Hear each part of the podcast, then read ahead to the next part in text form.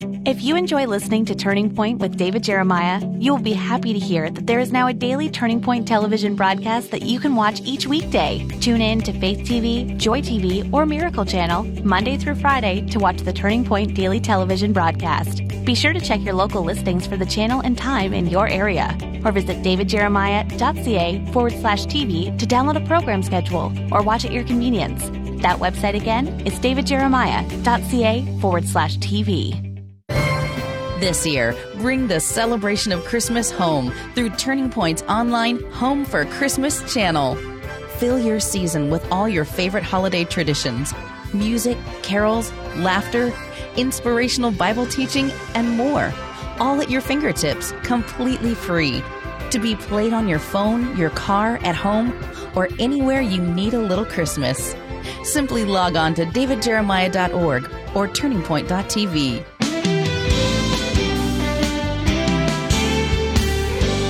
Of all the different names and titles ascribed to Jesus, one stands alone as the most meaningful and majestic Savior.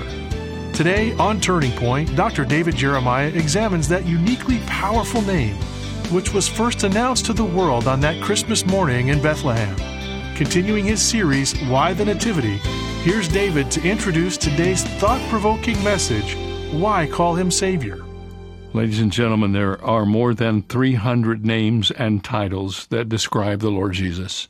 But the name Savior is the one that provides a poignant reminder to us that God is not leaving us in our sin, that He has provided a way for us to be saved. He is our Savior. And today we're going to talk about that as we continue our series, Why the Nativity. Today, uh, we began the last message in that series as we approach the final hours before the birthday of Jesus Christ is celebrated around the world. You know, uh, the question we have to ask ourselves is not only this is he the Savior of the world? We know the answer to that one. But here's the second one is he my Savior? Has there ever been a time when you have asked Jesus Christ to be your personal Savior, to forgive you of your sin, and give you the gift of eternal life. If you will do that, if you will ask Him to do that in prayer, He will do it. The Bible says He never turns anybody away because He is not willing that any should perish. So why not pray that prayer today? We'll remind you at the end of the program about that because that's the most important thing you could do to get ready for Christmas. Hey, friends, I know it's just a day before Christmas and lots of gifts will be given, but we have something we think you will prize way beyond the season. It's the brand new Turning Point Daily Devotional. It's produced in a beautiful leather cover. Um, the front cover of this is red and gray. The red at the top embossed with the letters Strength for Today, which is the title of the devotional.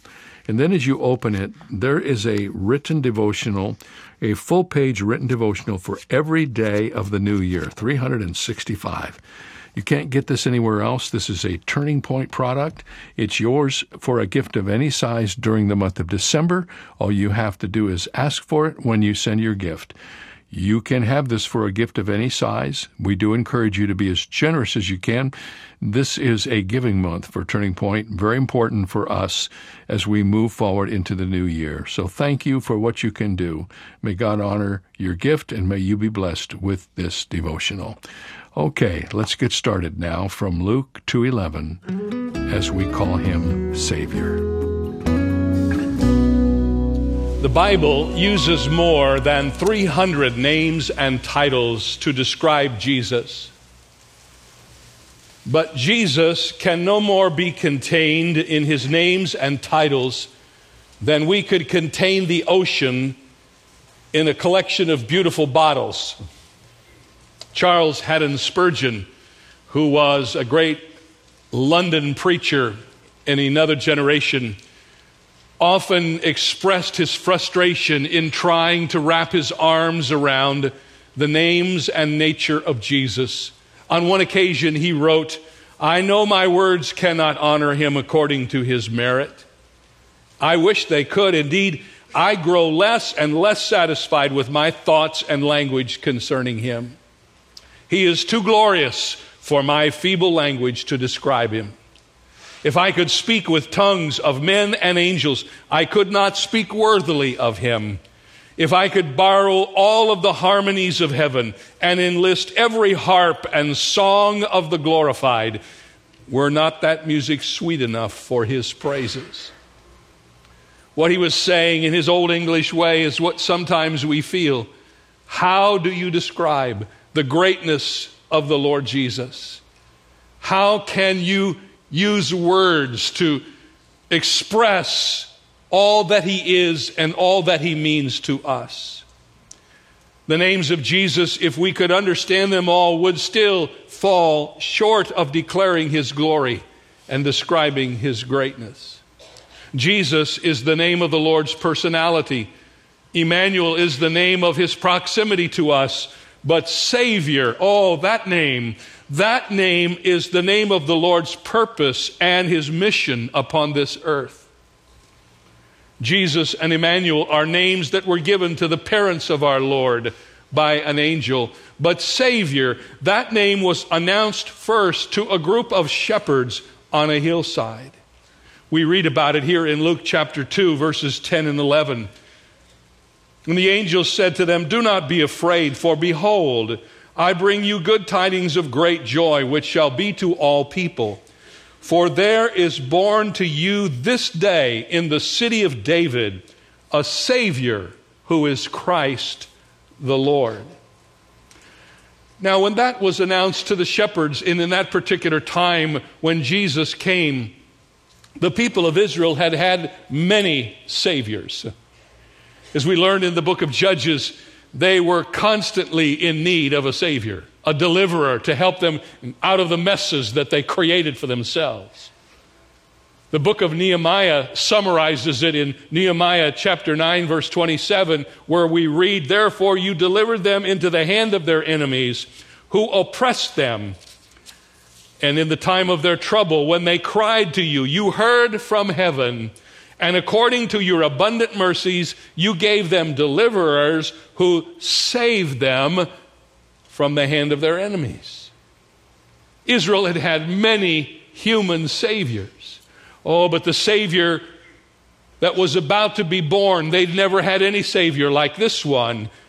Jesus took the title of Savior and he gave it new and eternal meaning. In the New Testament, the title Savior is found five times in the writings of Peter. And I find that interesting because you remember Peter is the one who, when he tried to walk on water on that occasion and he took his eyes off of the Lord, he began to sink like a rock and he cried out, Lord, save me. And Peter's whole life, like most of ours, was one long cry for a Savior. When the angels gave Jesus the name Savior, they defined both his life and his death. For Luke 19:10 says, "For the Son of Man has come to seek and to save that which was lost." Here in Luke chapter 2, we begin our understanding of the Savior by the promise of the Savior, which is given to us in this verse. For unto you is born this day a Savior who is Christ the Lord. This is the promise that had been made earlier by the prophets of the Old Testament. Isaiah in Isaiah 9 6 had given a glimpse of this when he had written, For unto us a child is born, and unto us a son is given, and the government shall be upon his shoulder, and his name shall be called Wonderful Counselor, Mighty God, Everlasting Father, Prince of Peace. This is the promise that the angel had given to Joseph just a few months earlier in Matthew 121 and she will bring forth a son and you shall call his name Jesus. Why? For he will save his people from their sins if you read the Bible and you begin to get a perspective on the length and breadth of the scripture, you will discover that there's a kind of rhythm in the Bible itself. Just when people need hope, God sends spokesmen to offer them a foretaste of a better future. Throughout the words and the works of the prophets, there were glimmers of a Savior, a king who would rescue his people and restore them to God.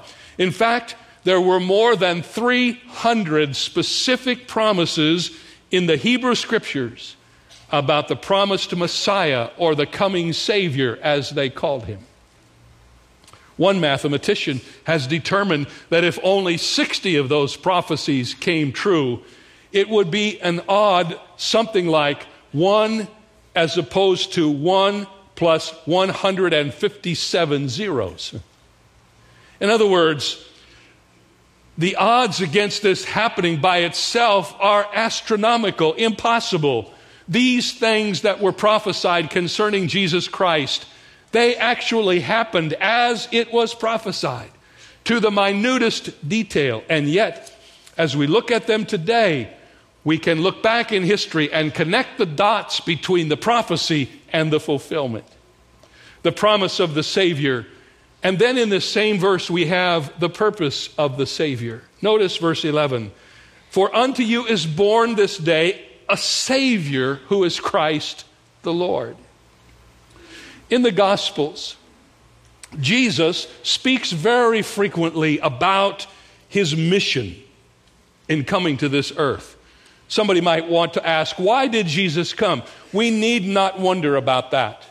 The Lord Jesus always was communicating his purpose in coming to this earth. In fact, his very first recorded words were to tell his parents that they should expect him to be involved in his father's business. You remember when they went to the temple to find him after he had been left and they didn't know what he was doing and why he had not told them what was going on. And Jesus reminded them wait a minute, I'm not here to serve you, I am here on my father's mission.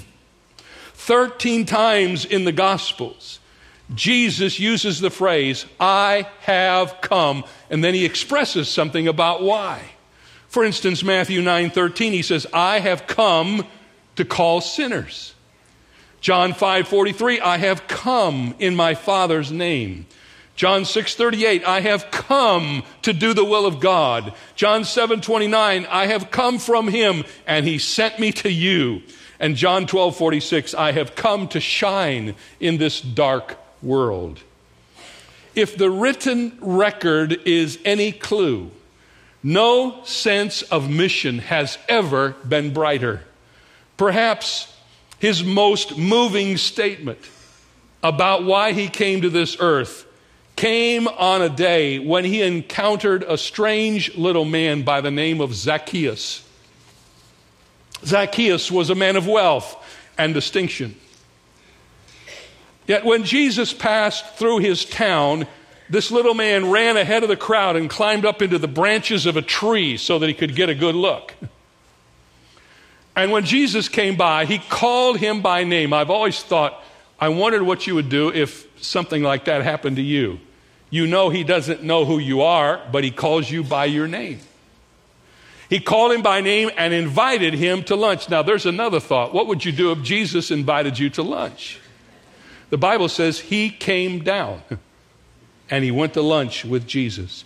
And when the townspeople heard about it, they were incensed because you see, Zacchaeus was not one of the model citizens of the city, he was a hated tax collector.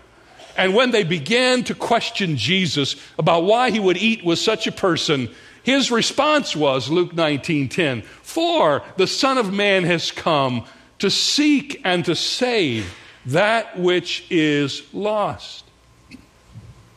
Now, it is here that the ancient Jews and many modern religious people, like some of us perhaps, and people that you know, have misunderstood the purpose of the coming of the Savior. You see, in the days of our Lord's birth, the people of Israel were looking for a different kind of a Savior. They wanted to be delivered from the Romans who ruled over them. They wanted their Savior to set them free physically. And Jesus had come to set them free spiritually. And before we criticize them, we are not far behind them today, are we? We want a Savior too. We want to be saved from our bad marriages. We want to be saved from our indebtedness, from our boring jobs. We want to be saved from our meaningless lives. But He came to save us from our sins. We want Him to save us from the sins of others. It is not our sins that are upsetting to us. We are frustrated by the sins of others. Lord, please come and save me from the sins of my neighbors, or from the sins of my husband, or my wife, or my boss. But in spite of the fact that many modern messages pander to that kind of gospel, that is not the gospel at all. Jesus did not come down here primarily to save us from our marriages or from our businesses or from our personal physical failures. He came to save us from our sins. And when we are saved from our sins, those other things begin to flow out of that. But you can go to churches sometimes now, week after week, and never hear anything about being saved from your sin. What you hear is how to be saved from your problems. My friend, if you are not saved from your sin, you will never be saved from your problems. Jesus did not come to make our lives better, He came to save us from our sin. And in spite of the fact that we know that, we are easily swayed by feel good messages about how Jesus can make it all better. The Savior came to save us from our sin. And the Bible says, in order to do that, according to Luke 19:10, he had to seek us first. He came to seek and to save that which was lost. I remember growing up, we used to sing a little chorus in our youth group that went like this I found what I wanted when I found the Lord. And that's a beautiful little phrase, and it was a great tune, but it's bad theology because we weren't seeking the Lord, He was seeking us.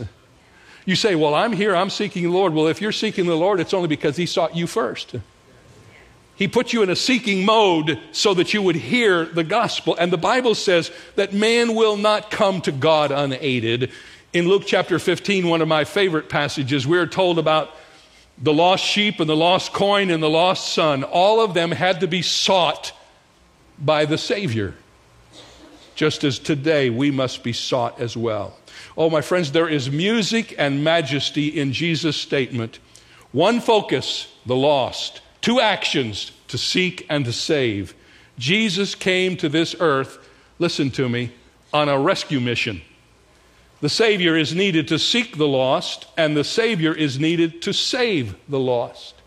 He came to seek and to save. If he found us and didn't save us, we'd be in the same position we were before. But he came to save us. Now, I have to tell you, that word has fallen on hard times. We use every word that we can come up with from the dictionary except the word saved. I remember growing up as a boy, it was a common thing to ask somebody if they'd been saved. I remember one little foray into the witnessing arena when I was a student at Dallas Seminary. I was taking some courses at North Texas State University, some graduate courses, and I was going through a period of time. Now, you've probably never been through a time like this when I was feeling very guilty that I was so busy about doing the Christian thing that I wasn't witnessing. I had probably heard a message on witnessing that had put me under a guilt trip. And so I determined this week I was going to witness, and I went to my class and sat next to a friend, and I'll never forget this. I asked him, Are you saved? And he said, I'm not interested in being saved from anything except from nuts like you. That's what he said. It sort of set my witnessing program back a few weeks. it was very discouraging. Now, somebody would say to me, Well, you shouldn't have asked him that question. There's a better way to ask it, and perhaps there is. But the Bible's term for it is to be saved. To be saved. When we think of being saved, we think of pictures of sailors clinging to the wreckage of a ship, helicopters hovering in the night sky, shining their beacons on the sea in search of the living who must be saved. A few months ago, Donna and I were in a condo, and it was a very quiet day, uneventful, and all of a sudden we heard helicopters five of them right out in front of where we were staying, going up and down in front of this thing, and it went on for hours. I knew something was going on, and so I walked down to the pier and asked some of the people who had gathered there what was happening. A surfer had disappeared, and they feared he had drowned, and ultimately he had. But they couldn't find his body, and so they were searching for him. And they never stopped until they found him. We think of a collapsed mine where workers are trapped far beneath the earth. Their oxygen runs low, and men crouch in darkness, wondering if they dare hope for salvation. We think of a little girl at the bottom of a well, or even the favorite word picture of a single stray sheep trapped on a perilous slope. The Coast Guard will find those lost sailors, and no taxpayer will ever complain about the expense. The miners will not be abandoned. The little girl must see the sunshine once more, and the one sheep must be rescued from danger. These situations are urgent, and when we see them on television, we stop and we pray and we wait. We may not even know any of the people, but instantly we find ourselves identifying with them and praying that somehow they will be rescued. They are lost and they need to be saved. But, ladies and gentlemen, these temporal situations are transcended by the true tragedy of men and women who are lost in their own rubble of sin and darkness and pain. And often, even without knowing what they are longing for, our world's inhabitants are crying out to be rescued. We don't need to be saved from the sins of others. We need salvation from our own sin. Until we are willing to acknowledge that no matter what the Savior may have done for us, it will not connect with us at all until we are willing to say it's not their sins that is the problem, it is my sin. It is not my situation that's the problem, it's my sin that's the problem. Until we are willing to stand up before God and own up to the fact that we have failed Him and we are falling short of His glory, and the only hope we have is a Savior, until then, whatever the Savior may have done for us, it will not make any difference because He does not force Himself upon us. He paid the penalty for our sin. He paid all that needs to be paid, but He waits for us to accept it by faith. The promise of the Savior and the purpose of the Savior. Notice the provision of the Savior in this same verse. For unto you is born this day in the city of David a Savior, which is Christ the Lord. Please notice the fact of this Savior coming to this earth. This is a fact of history. It's very interesting that this verse, while it is so very short, contains everything we need to know. It says, For unto you is born this day a Savior. Jesus did not just gradually come upon this earth. There was a day when the Lord God was born into humanity, when he came through Mary, and on a certain day, in a certain place, at a certain time, he was born into humanity. The Bible makes it very clear this is an historic event. On this day, Jesus was born. The birth of Jesus is not the beginning of a spiritual force but the historic record of a person who had an actual birthday. You're listening to Turning Point. I'm David Jeremiah, and we are coming to the end of our series, Why the Nativity. Uh, several days, at least three weeks of teaching on Christmas. Tomorrow we'll finish up this lesson on why call him Savior. I know tomorrow will be a busy day for everyone, and you you may miss the program, but you can catch it on our website or on our app and finish up the series on your own time. Here's the question that we've been asking Is He your Savior? He is the Savior of the world, that we know, but He only becomes your Savior by invitation. So I've been encouraging you to ask Him to come into your life and to forgive your sin and give you the gift of eternal life. All you have to do is ask. The Bible says he is not willing that any should perish, but that all should come to him. So do it today. Do it before Christmas. Give yourself the greatest gift you could ever have the gift of eternal life through Jesus Christ our Lord. And then don't forget, you can get a very special uh, gift. Um, for a few more days now, this will be available. The annual devotional project from Turning Point is now here. This beautiful leather devotional is available for you. We have them in stock. We're ready to send them. Here's how you get your copy. Just give a year end gift to Turning Point of any size. Do the best you can and ask for the gift from us. Strength for today. It will help you every day in the new year. See you next time. For more information on Dr. Jeremiah's current series, Why the Nativity, please visit our website where you'll also find two free ways to help you stay connected our monthly magazine Turning Points and our daily email devotional. Sign up today at davidjeremiah.ca slash radio. That's davidjeremiah.ca slash radio. Or call us at 800 946 4300. When you do, ask for your copy of David's 365 day devotional for 2021 Strength for Today. It's filled with biblical truth for the year ahead, and it's yours for a gift of any amount. And to keep your spirits bright through the holiday season, visit the Home for Christmas channel at turningpoint.tv, your free source for Christmas music, videos, messages, and more. The Home for Christmas channel at turningpoint.tv. This is David Michael Jeremiah. Join us tomorrow as we conclude the series, Why the Nativity, here on Turning Point with Dr. David Jeremiah. If you're looking to enhance your personal or group Bible study, look no further than the Jeremiah Bible Study Series. In each volume, Dr. David Jeremiah helps you understand what the Bible says and how to apply it. Along the way, you will gain insights into the text, identify key themes, and be challenged to apply the truth found in Scripture to your life. Get your copy today. Learn more at davidjeremiah.ca slash study. That's davidjeremiah.ca slash study. If you've been blessed by the ministry of Dr. David Jeremiah and Turning Point, we would love to offer you two free ways to stay connected.